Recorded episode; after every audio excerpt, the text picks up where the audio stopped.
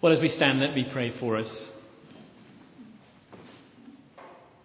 Lord Jesus Christ, our Shepherd King, we pray that you would rule over us now through the Scriptures, that they might be for us a comfort, a rebuke, a restoration, that we might serve you this week for your name's sake. Amen. Well, please sit down, and uh, as you do so, turn back in the church Bibles to page 294. Uh, be a great help to you, I think, if you can see that. Uh, 1 Samuel 22, page 294, in one of the church, Red Church Bibles.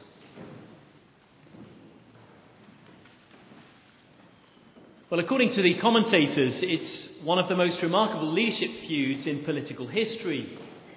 Uh, the leader in office surrounded by his followers, and the leader in waiting surrounded by his. And so, as the Telegraph put it this week, the air has been thick with talk of plots. Uh, political knives are being sharpened, political obituaries are being written. But as two Downing Street tribes go to war, the nation is left wondering who really is the leader of the people.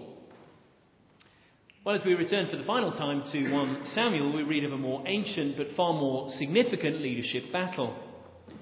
You could even call it a tale of two kings the best of times, the worst of times, the folly of a king in office, and the faithfulness of a king in waiting. Last week we left David, the king elect, in the cave of Adullam, rejected by the world, but surrounded by those who knew that their need was great. And in chapter 22 and verse 6, we travel to Gibeah. And Saul, the king in office, sits under a tamarisk tree surrounded by a bunch of self seeking yes men. David, the faithful king, Saul, the foolish king. Yet, actually, at the time, as you read these of these events, it really wasn't that obvious the identity of the true king. Yeah, who'd have thought that David, the Lord's anointed, the one who was rejected and weak and vulnerable, hiding away in a cave, surrounded by those in distress, debt, and discontent. Who'd have thought that that was the Lord's anointed? Whereas Saul, well, he sits with royal spear in hand, verse 6, surrounded by all his officials and apparently a generous benefactor and protector of his people. But if you bother to look a little bit closer, you will see the identity of the true leader of God's people. See, the first thing to note from this chapter is this amidst the suffering of the Lord's anointed, we see the identity of God's king. Amidst the suffering of the Lord's anointed, we see the identity of God's king.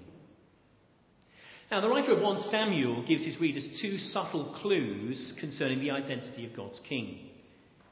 Saul, verse 6, brandishes a spear. David, verse 10, wields a sword. Now, the spear is a reminder of the one who threatens death to God's king, whereas the sword is a reminder of the one who secures life for God's people. Now, it may be that Saul's spear was merely a symbol of royal power, but I think there's more in the writer's intention than that. You see, for the observant reader, very mention of Saul's spear calls to mind his homicidal tendencies. Indeed, on all the previous occasions when we read of Saul with spear in hand, he is attempting to kill an innocent man. Chapter 18, verse 8, he tried to kill David twice. Chapter 19, verse 9, he tries to kill David again. Chapter 20, verse 33, he tries to kill Jonathan, his own son, because Jonathan helped David to escape.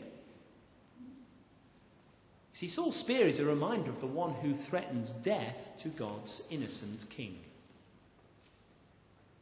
Our David's sword, on the other hand, is a reminder of the one who secures life for God's people. You see, David has, verse 10, the sword of Goliath the Philistine. It's both a reminder of Saul's failure and David's success. For where Saul failed to deal with the Philistine aggression against God's people, David succeeded. David defeated the Philistine giant Goliath, and the people rejoiced. Indeed, one of the great ironies of this passage is that whilst David's actions rescued God's people from their enemies, Saul's actions result in God's people being treated like their enemies. So Saul's orders to Doeg result not only in the death of 85 priests, but the inhabitants of an entire town. Verse 19, you see, Nob was devoted to destruction priests, men, women, children, infants, cattle, donkeys, and sheep. So much for the protection and provision of Saul. Now, with kings like that, who needs enemies? Now, surprising as it may seem, David, though he was rejected and weak and vulnerable, he is the true king of God's people. Now, of course, Saul is the king the people want. David is the king the people need. So it's interesting to read Saul's desperate appeal to people's self interest in verse 7. Saul said to them, Listen, men of Benjamin, will the son of Jesse give all of you fields and vineyards? Will he make all of you commanders of thousands and commanders of hundreds? You see, Saul, a Benjaminite himself, addresses his own tribe and says, Look, you've never had it so good. Now, of course, in getting the king they wanted, the people end up with the king they deserve. So God warned them back in chapter 8 of the fundamental inequity that Saul's rule would bring. Choosing Saul was a very bad idea.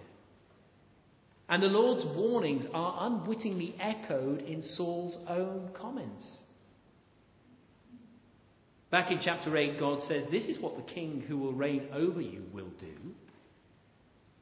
Some he will assign to command to be commanders of thousands. He will take the best of your fields and vineyards and olive groves and give them to his attendants.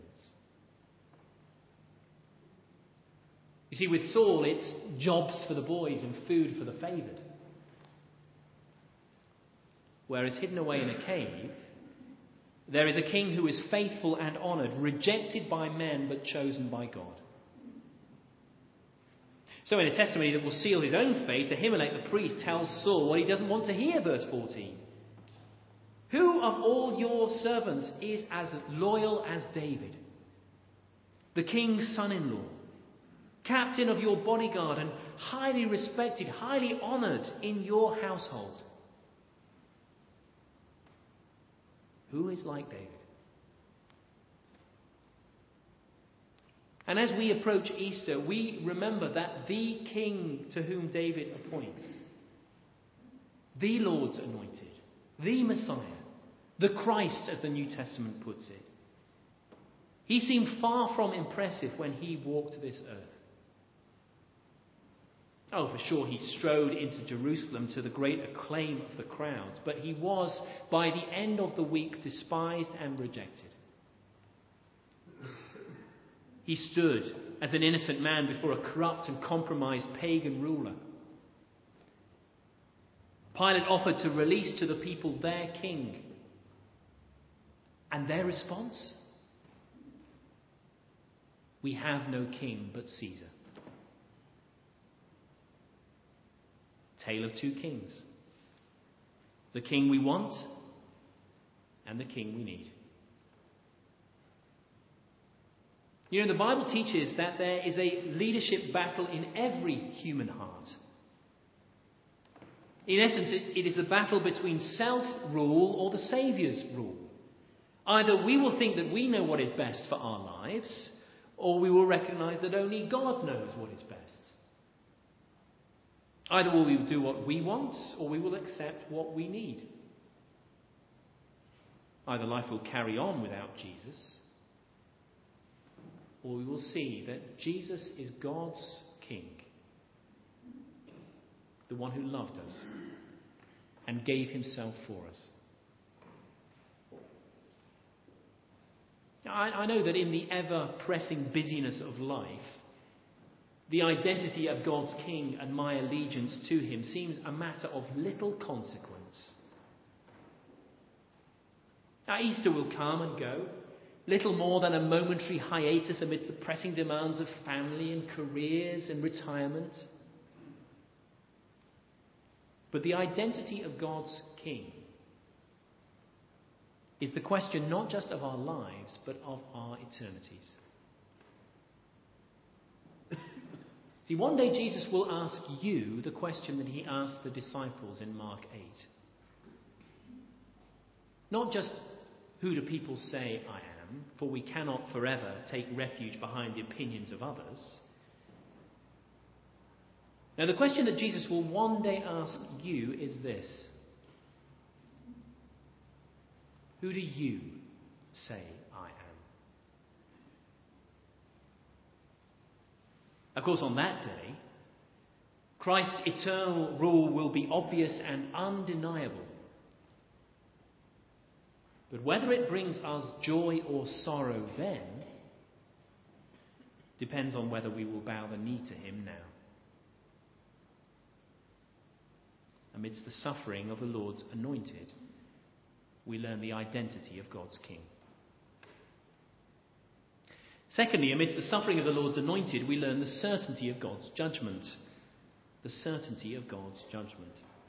I think all of us are somewhat ambivalent towards the notion of justice. We, we want it and we don't want it. So, justice is very important when you are the victim of some wrong, but very uncomfortable when you are the perpetrator of some wrong. See, other people's wrong should be punishable, but my wrong should be excusable. So I remember as a child the moment when, whilst playing cowboys and Indians with my brother, the arrow from my bow hit the ceiling above the stairs. It was not the first time that it had happened, either at my hand or my brother's. But this time, the arrow managed to dislodge a rather large lump of plaster from the ceiling. Standing in the dust and debris, my brother and I looked at each other horrified. Now, with customary sibling affection, my first thought was to wish that it had been my brother who'd fired the offending arrow and not me. But with the bow dangling from my hand, my guilt was undeniable. My second thought was to hope that having cleared up the plaster, my father would never again look upwards and see the damage. It was a vain hope. My father's justice was inescapable. Well, 1 Samuel 22 is a reminder that God's justice is inescapable. And unlike human justice, it is always fair, it is never corrupt, it is never compromised. Now, you, you, may remember as far back as the beginning of, of the book of Samuel that it opens at a turbulent period in Israel's history. It was a time when Israel had no king, and everyone, including the priest, did what was right in their own eyes. Religious observance had become an empty formality, not least because Israel's leaders had become irredeemably corrupt. So even Israel's priests, the sons of Eli, had no regard for the Lord. According to chapter 2, they were wicked men whose sin was very great in the Lord's sight. These religious priests exploited their position and power for material gain and sexual favours. Their religious piety a sickening cover for their moral bankruptcy. In the end, God's patience runs out. And the one who is ever slow to anger delivers his sentence. Eli and all his family, this corrupt priesthood, will face the perfect justice of God. And yet, as you read on in 1 Samuel, God's judgment seems remarkably slow in coming. Where is this justice he promised? That's true, Eli and his sons die as the Lord had warned, but the rest of this priestly family, well, life and ministry just carries on as normal. Easy then, I guess, for them to imagine that there was another explanation for the death of Eli and his sons. Perhaps their deaths were nothing more than natural causes.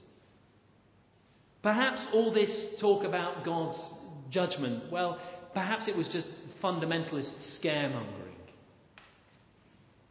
Perhaps what was needed was a more liberal and a less literal approach to the Word of God. And then you come to chapter 22. And a sobering reminder that God's perfect justice is inevitable, inescapable, certain. You see, verse 6 Saul has heard that David and his men have been discovered. So in verses 7 to 8, he delivers his everybody hates me, nobody loves me speech. Now he's looking for a lead that will help him to find David. But whether through ignorance or fear, his officials say nothing. But Doeg the Edomite speaks. An unholy alliance between Israel's old king and Israel's old enemies, verse 9. I saw the son of Jesse come to Ahimelech, son of Ahitub, at Nob. Ahimelech inquired of the Lord for him. He also gave him provisions and the sword of Goliath the Philistine. And of course, if you know your genealogy in this book, Ahimelech son of Ahitub, son of Phinehas, son of Eli, a surviving member of a corrupt and condemned priesthood? And so the reader is left wondering perhaps justice deferred isn't justice abandoned after all. So Ahimelech is summoned. He's charged with conspiracy, verse 13. He's condemned, verse 16. But Saul is struggling to find an executioner, verse 17. The king ordered the guards at his side turn and kill the priests of the Lord, because they too have sided with David. They knew he was fleeing, yet they did not tell me. But the king's officials were not willing to raise a hand to strike the priests of the Lord. Doeg the Edomite, though, suffered no such scruples. So Saul issues the command to strike down the priest, verse 18, and Doeg complies without question. And in these awful events for which Doeg bears a terrible responsibility, the Lord finally delivers the justice that he has promised. You see, God's justice is inevitable, inescapable certain. And God can even use the wickedness of men to secure all he has promised. Now, of course, people scoff now as they doubtless did then. All this talk about God's judgment. It's just, it's just fundamentalist scaremongering, isn't it? After all, where is this judgment that God promised? Yeah, life seems to carry on pretty much as it has since the beginning of creation. I mean, there's no lightning bolts appearing from heaven. But 1 Samuel 22 is a reminder of the certainty of God's judgment. As Peter puts it in the New Testament, the Lord is not slow in keeping his promises, as some understand slowness. He is patient with you not wanting any to perish, but everyone to come to repentance. And yet, God has set a day when he will judge the world with justice by the man he has appointed, Jesus Christ. And he has given proof of this to all people by raising him from the dead. So if you're not a follower of Jesus this morning, God says you need to repent. You need to turn from your sin and to turn to Christ. And if you are a follower of Jesus, well, you, like me, need to keep on turning from your sin and to keep on turning to Christ. For repentance, for all of us who call ourselves Christians, is a lifelong necessity. It's remarkably easy to presume upon God's mercy. We become comfortable in our sin. We can become complacent about its seriousness. We assume, like Voltaire, that God will forgive. That is his job. But as Paul puts it in the New Testament, God cannot be mocked. A man reaps what he sows. The one who sows to please his sinful nature, from that nature will reap destruction. The one who sows to please the Spirit, from the Spirit will reap eternal life.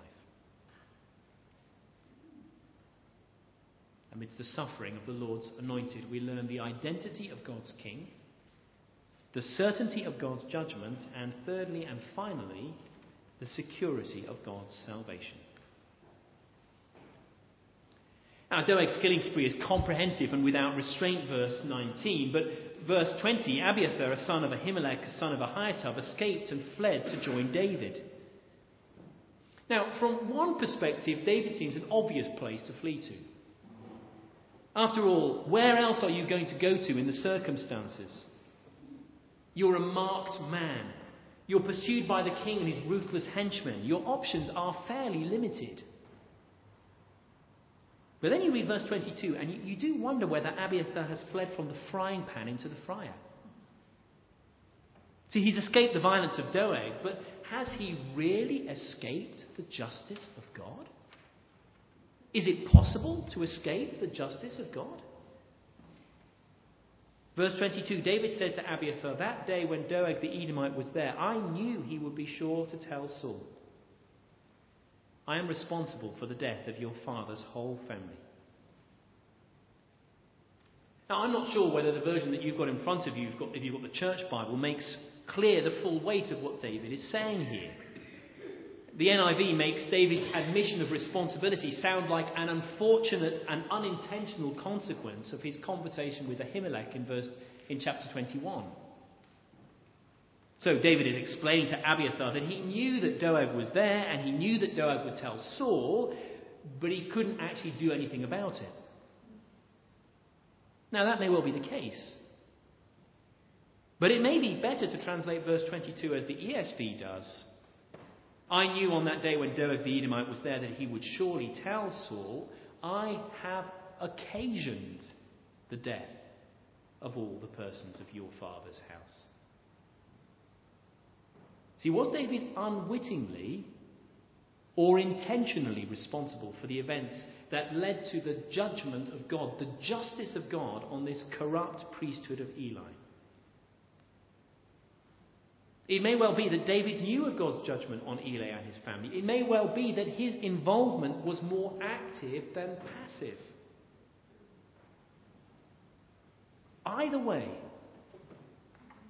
when you remember that David is the Lord's anointed and that the Lord's judgment is certain, then Abiathar's flight to David seems perilous at the least. Which is why verse 23 is so utterly extraordinary. What does David say? Stay with me. Do not be afraid. The man who is seeking your life is seeking mine also. You will be safe with me. You see, amid the suffering of the Lord's anointed, there is a reminder of the security of God's salvation. You see, God's justice is certain. But there is one place where you are safe. And that is with the Lord's anointed. That is with the Messiah, or as the New Testament puts it, with the Christ. There is nowhere else to go. No one else who can rescue you and me from the wrath to come. No one. Just as we finish, I'd like you to turn on to page 337, I think, in the church Bibles, to 1 Kings 2. To the point where this story actually comes to its completion. See, for Abiathar, this member of this condemned and corrupt priesthood, for him, life instead of death came finally not under the rule of David himself, but under the rule of a son of David, Solomon. Verse 26. To Abiathar, the priest, the king said, Go back to your fields at Anathoth. You deserve to die, but I will not put you to death now, because you carried the ark of the sovereign Lord before my father David and shared all my father's hardships. So Solomon removed Abiathar from the priesthood of the Lord, fulfilling the word of the Lord, fulfilling the word the Lord had spoken at Shiloh about the house of Eli. You see, God's justice is certain. But there is one place where you are safe, and that is with the Lord's anointed, with the Messiah, with the Christ. There is nowhere else to go.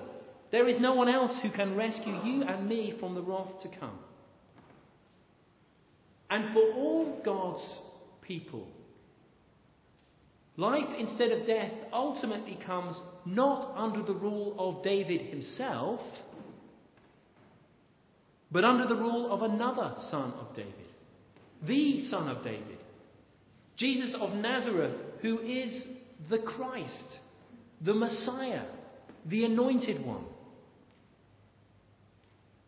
And so, as you and I journey once again to Easter, we remember the identity of God's King, the certainty of God's justice, the security of God's salvation. And this morning, God's King, the Anointed One, Jesus, who is the Christ, gives to us precious words for fearful sinners. You will be safe with me. Let's pray, shall we?